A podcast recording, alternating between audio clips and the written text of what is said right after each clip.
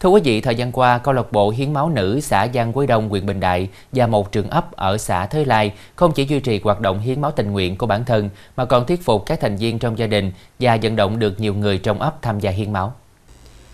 Là câu lạc bộ hiến máu nữ đầu tiên của xã Giang Quế Đông, huyện Bình Đại, nhưng do được đặt tại ấp Vinh Sương nên thành viên chủ yếu là chị em phụ nữ trên địa bàn ấp. Số lượng dù có thay đổi theo từng năm, nhưng dẫu đã nhiều năm trôi qua, các chị là những thành viên nòng cốt của câu lạc bộ vẫn vậy.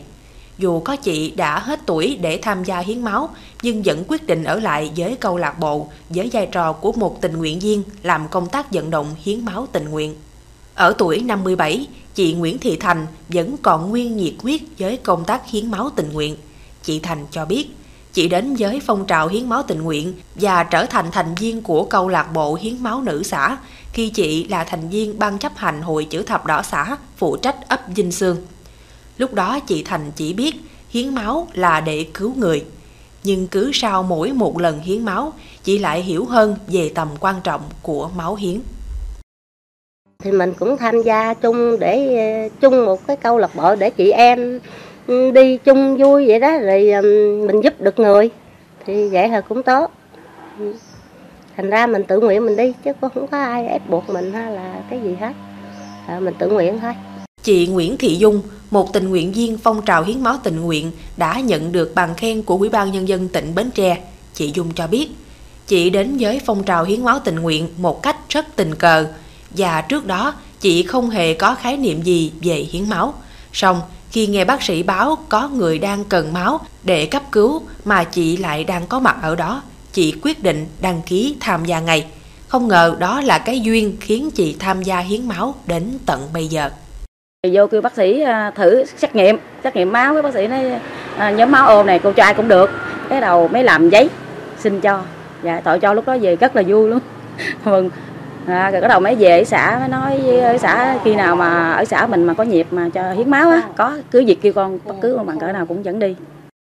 Chính sự nhiệt tình cổ vũ của những người đứng đầu công ty nơi chị Dung đang làm việc bằng cách sẵn sàng cho chị nghỉ 120 phút đầu giờ nếu chị báo lý do tham gia hiến máu cùng những phần quà giúp chị bồi dưỡng sau khi hiến máu đã động viên chị rất nhiều. Bởi chị hiểu, hành động sẵn sàng tham gia hiến máu cứu người của chị cũng như nhiều chị em khác trong câu lạc bộ hiến máu xã Giang Quế Đồng đã nhận được rất nhiều sự đồng hành trong cộng đồng. Trong câu chuyện với các chị, những người phụ nữ luôn muốn giúp đỡ, chia sẻ với những người bệnh nghèo, những bệnh nhân mắc các bệnh về máu luôn phải có máu truyền để duy trì sự sống, hoặc những trường hợp bị tai nạn, bị tai biến sản khoa, cần máu để cấp cứu. Chúng tôi đã phát hiện ra nhiều chi tiết thật thú vị và rất đáng trân trọng. Là câu chuyện của một người phụ nữ vốn rất sợ kim tiêm, chị Lê Thị Thu Trinh. Chị Trinh cho biết, ngay cả khi bị bệnh, nếu bác sĩ điều trị cho phép, chị chọn lựa giữa thuốc uống và tiêm thuốc. Bao giờ chị Trinh cũng lựa chọn uống thuốc để điều trị bệnh. Dù bác sĩ cũng cho chị biết, so với phương pháp tiêm, uống thuốc sẽ kéo dài thời gian điều trị hơn. Ấy vậy mà, khi biết đến phong trào hiến máu, chị Trinh đã đăng ký tham gia. 16 lần hiến máu tình nguyện là 16 lần chị Trinh phải chiến đấu với nỗi sợ của chính mình.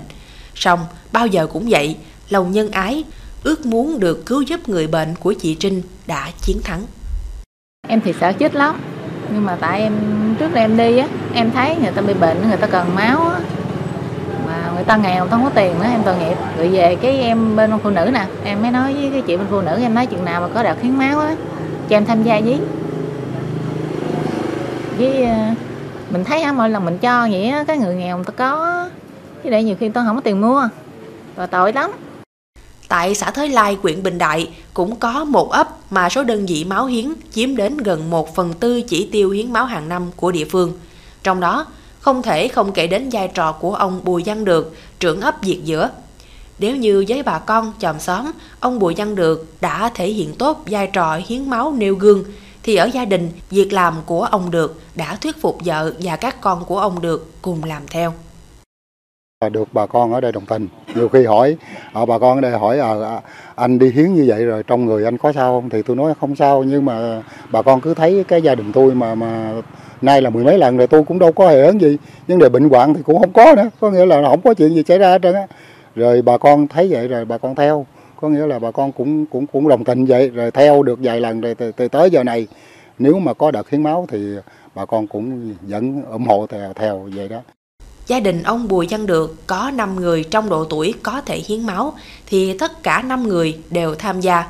Ngoài người bạn đời của ông Được là bà Nguyễn Thị Kim Cương, hai người con trai của ông là anh Bùi Văn Phước và anh Bùi Công Hậu, chị Trần Thị Cẩm Hồng sau khi trở thành con dâu của gia đình cũng đã theo cha mẹ chồng tham gia hiến máu nhằm chia sẻ sự sống với cộng đồng.